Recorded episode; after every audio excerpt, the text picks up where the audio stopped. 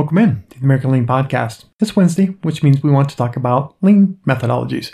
Now, the last few weeks talked about Kaizen chain, understanding what Kaizen events you want to hold to impact your KPIs. I talked about filling out an A3, which is the first step of having a Kaizen event. Then last week we talked about having a successful Kaizen. And this week I want to talk about having a successful Kaizen report out.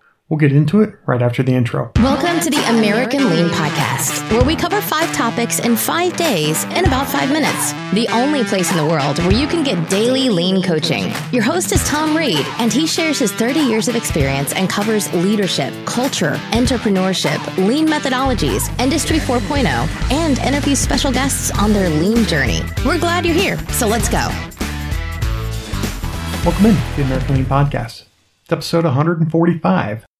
Now, I've held about 450 Kaizens, give or take, in all kinds of industries and in all kinds of different sizes of companies. Because of that, I've been able to develop a pretty good Kaizen report out framework, which I want to share with you. So, one of the key elements of a Kaizen event is conducting a report out at the end of the event. Every company does their report outs differently.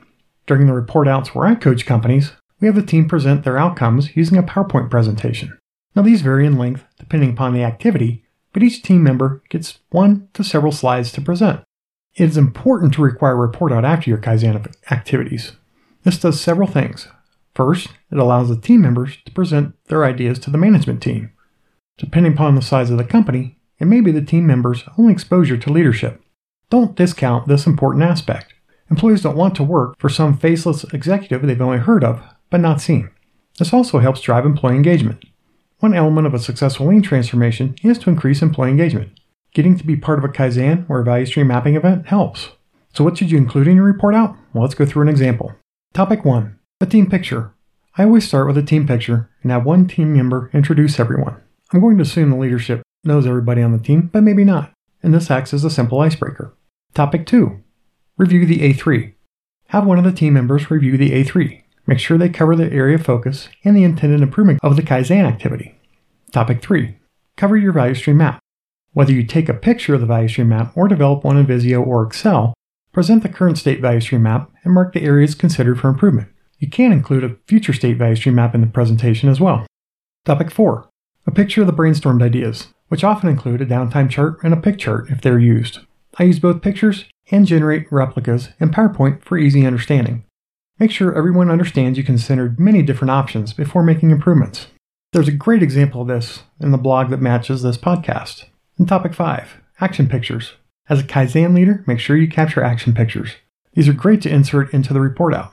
Leaders love to see their employees working hard to make the company better. Topic 6, the expected result and savings. Here's where you cover the expected results and savings. You can also share the future state value stream map and share any processes eliminated or time saved across the value stream. Topic 7 The Action Item Log. The goal of any Kaizen should be to complete about 90% of the activities within the event. Occasionally, everything gets completed, but there are often open items that need follow up, training that needs to occur for the new process, standard work that needs to be developed.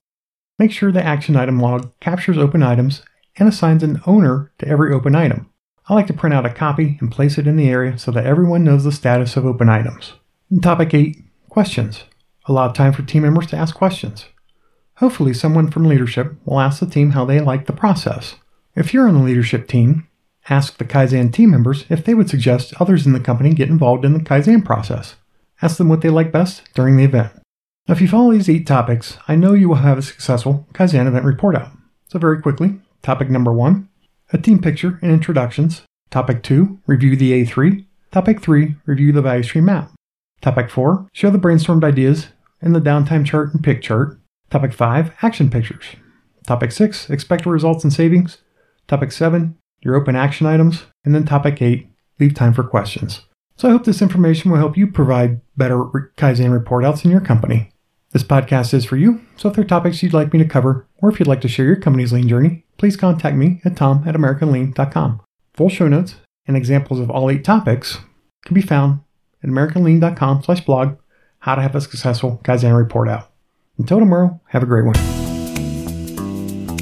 Thank you for joining us today. As always, we are honored to serve you, and we hope that you and your company are getting a little bit better every day. Please subscribe, rate, and review this podcast and share it with others in the lean and business community. If you'd like to turbocharge your lean efforts, please visit us at AmericanLean.com.